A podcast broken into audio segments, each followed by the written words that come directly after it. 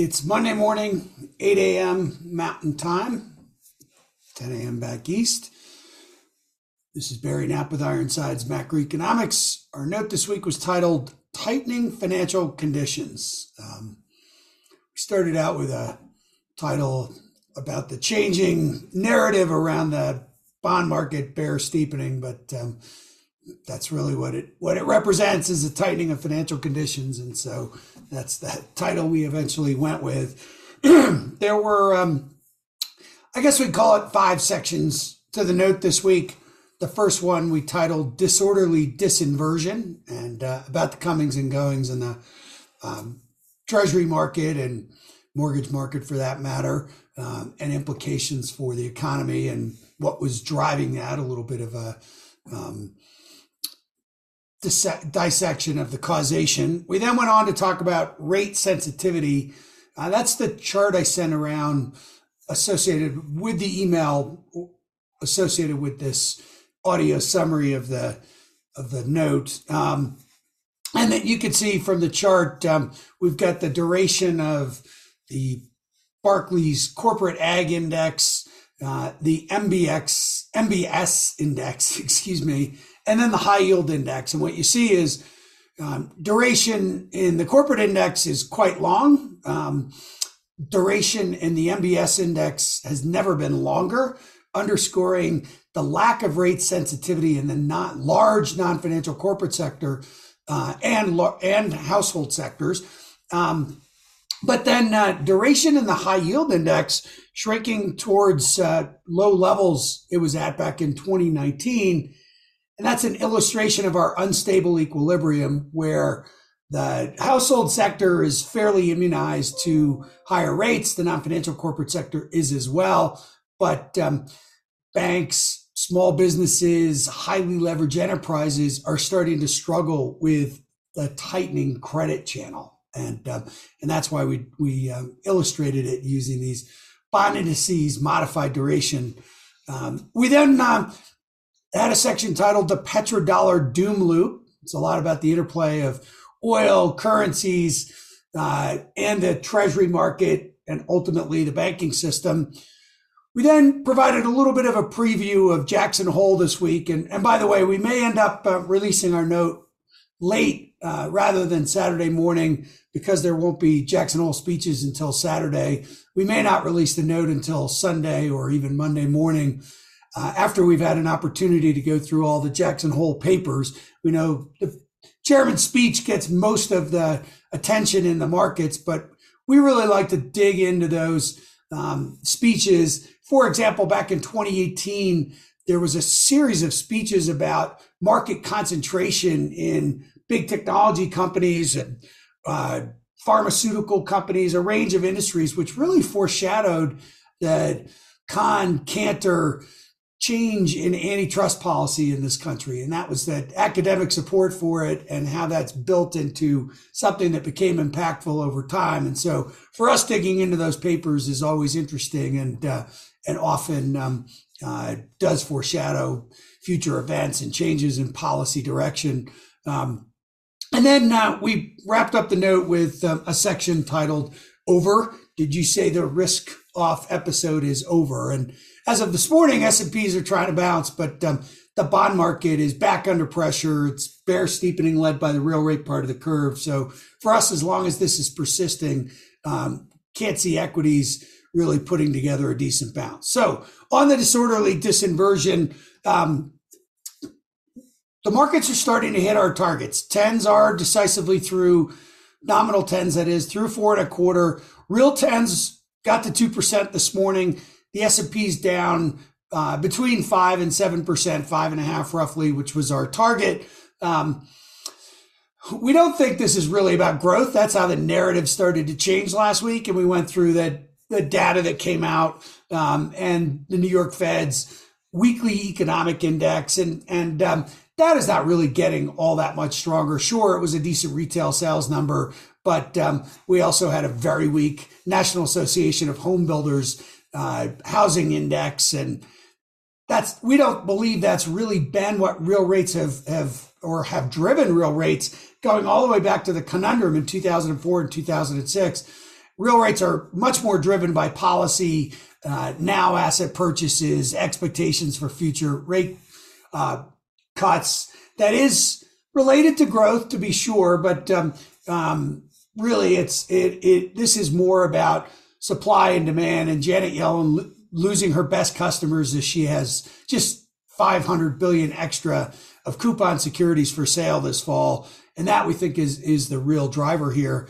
And you know, we have some catalysts for turning that outlook around. Um, Kansas City Fed Symposium, Jackson Hole, starting on Friday. Um, and then next week's labor market data we think is going to be really important. As a side note, we are going to get the first look at the benchmark revision for payrolls on Wednesday. That could be quite interesting. We've been, um, you know, going through the business employment dynamics report, for example, we wrote about a few weeks ago and how that foreshadowed a big reduction in that benchmark or a big downward revision to the benchmark revision because we think the birth death model is getting small business employment totally wrong. But anyway, that'll come out on Wednesday and we'll at least put out something on the Substack chat about that. Um, so moving on to um, rate sensitivity, again, this bond market um, uh, indices modified duration really does illustrate that point. Retail sales numbers last week were definitely better than expected, but we think what that really uh, may very well be portending more than a change in the level of consumption is that that rebalancing between goods and services might finally be largely complete. Um, goods consumption is running about 75 billion below trend that we trace back to mid 14 when the household deleveraging related to the financial crisis in essence ran its course. Uh, service spending is some 240 30 or 40 billion above trend. So we may just have hit that point. Remember retail sales is mostly um, goods goods consumption and it only represents 20% of total personal consumption expenditures. You know the pundits got really carried away with what the Atlanta Fed GDP Now tracker said. There's no doubt that um, July was a decent month, but we're one month through a three month quarter. We would definitely fade that 5.8% um, GDP Now tracker. We don't think we're going to be anywhere near that when all is said and done. But um, nonetheless, um, you know, that, that it does what's happening with the household sector is that it is largely immunized from rate hikes, and and they really haven't begun to to bite in any meaningful way yet. Um, we also went into credit a little bit though to look at some of the weaker sectors. Right after a CNBC appearance we had last week was a real estate guy, Scott Rechler from RXR, and he was talking about the real risk in the small banking system is not so much office buildings, but multifamily housing. There is a lot of work uh, people are are putting out there about the amount of supply that's coming into the market and how that sector has been largely financed by small banks. So it's another area to keep your eye on. And we had a chart in the weekly showing credit spreads in that sector. We'll be following that closely from this point. So moving on to the what we're calling the petrodollar doom loop. Remember, bank securities portfolios are back under pressure with the treasury market, um, uh, you know, hitting these new highs in yield. And so if that is still the case in six weeks' time when the quarter ends, there's going to be a lot of focus on that. Sure, a lot of bonds are held in held to maturity accounts. They don't need to be marked to the market, but everyone's going to be quite aware of what those portfolios look like. Um, and um, deposit pressure still looks quite acute from our perspective. Money market fund flows are very strong. Small bank deposits are going up a little bit. Large bank deposits are going down. But to us, that's an indication that small banks are paying up, which means um, net interest expense is rising more quickly than net interest income.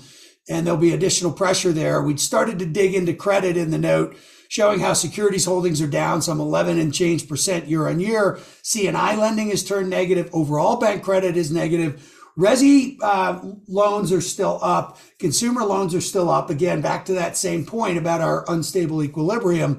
But um, that part of the system that is funded by small banks, meaning small businesses and all, and a lot of these, you know, um, real estate sectors like multifamily and uh, and office buildings are going to be under increasing pressure. Now, at the same time, part of what we think really triggered the pressure in the rates market last week was the rise in crude. Um, given that the dollar is now, in essence, the petrodollar or a petrocurrency, that put additional pressure on the yuan and um, the yen, pushing those lower, making oil even more expensive. The Chinese had to intervene through their banking system to try and support the currency. That potentially brings more treasuries for sale. Um, maybe they sell short-term treasuries in the in the short run to, to relieve the pressure, and so it doesn't put that much pressure on the back end of the rates market. It's more perception than reality, but nonetheless, that is that was probably Janet Yellen's third best customer. Remember, her first was the Fed, second was the banks. We just talked about their lack of demand for treasuries. Third were foreigners, particularly countries that have export driven models that um, try and keep their currency low to continue to drive exports, which means buying U.S. treasuries ultimately. So um, that uh, that's that doom loop. But the story for energy stocks themselves is getting better. So we're really hinting here at a tactical trade being short banks and being long energy. And we think that's how you should be positioned, at least tactically for now. Um, we then went on to talk a little bit about a preview for Jackson Hole. Um, there's been some discussion about what's the real R starred. Can we separate short term R starred from the long term R starred? We expect to hear a lot about that. There is a giant dispersion in dots within the FOMC in 2025. The range was five and three quarters to two and a half. Now that five and three quarters may have been Bullard, who's no longer a member. Nonetheless, there's a big dispersion there. So there's a lot of debate within the Fed about what the true R start is. What's the equilibrium interest rate over time? We think we'll hear a lot about that. We don't think Powell is going to give up optionality, uh, say that they're done, declare victory or anything like that. But um, again, those trends in how they're thinking about what's going to happen in 2024 are huge harkening back to John Williams' interview with the New York Times recently, he is on the side of still a very low R starred, which would mean monetary policy is going to be getting increasingly tight as inflation comes down, that real rate rises, and um, the Yellen, or excuse me, the um, Williams faction that we think probably includes um, Goolsbee and uh, Harker and a couple of others may be very well pushing for positioning for rate cuts in 2024. So um, something we'll hear more about at the FOMC in September, but maybe we'll get some foreshadowing of that at, at uh, Jackson Hole. So finally, the question is, having hit our targets, is the risk off episode done? Will this equity market bounce this morning hold? We think probably not. Now, we do get NVIDIA's earnings on Wednesday, and that may fire up the whole um, you know, AI mania talk. It's not really completely a mania. That sounds pejorative. We do think it's a real factor that will contribute to productivity over time. But um, we think it's too early for uh, the markets to have found their level. Fixed income is closer to our perception of fair value for now. And if we get soft labor market data, the, bo- the bond market may very well bottom, in which case the stock market may find its level as well. But we think it'll probably be under a little more pressure here between now and um, next week's employment data. So, not quite ready to declare victory on our little risk off episode call and, and put some money to work. But, um, you know, if you were short, you might consider covering uh, a few of those shorts. So, that's it for me this week. Barry Knapp from Ironsides Macro. Uh, have a good week, everyone. Thank you.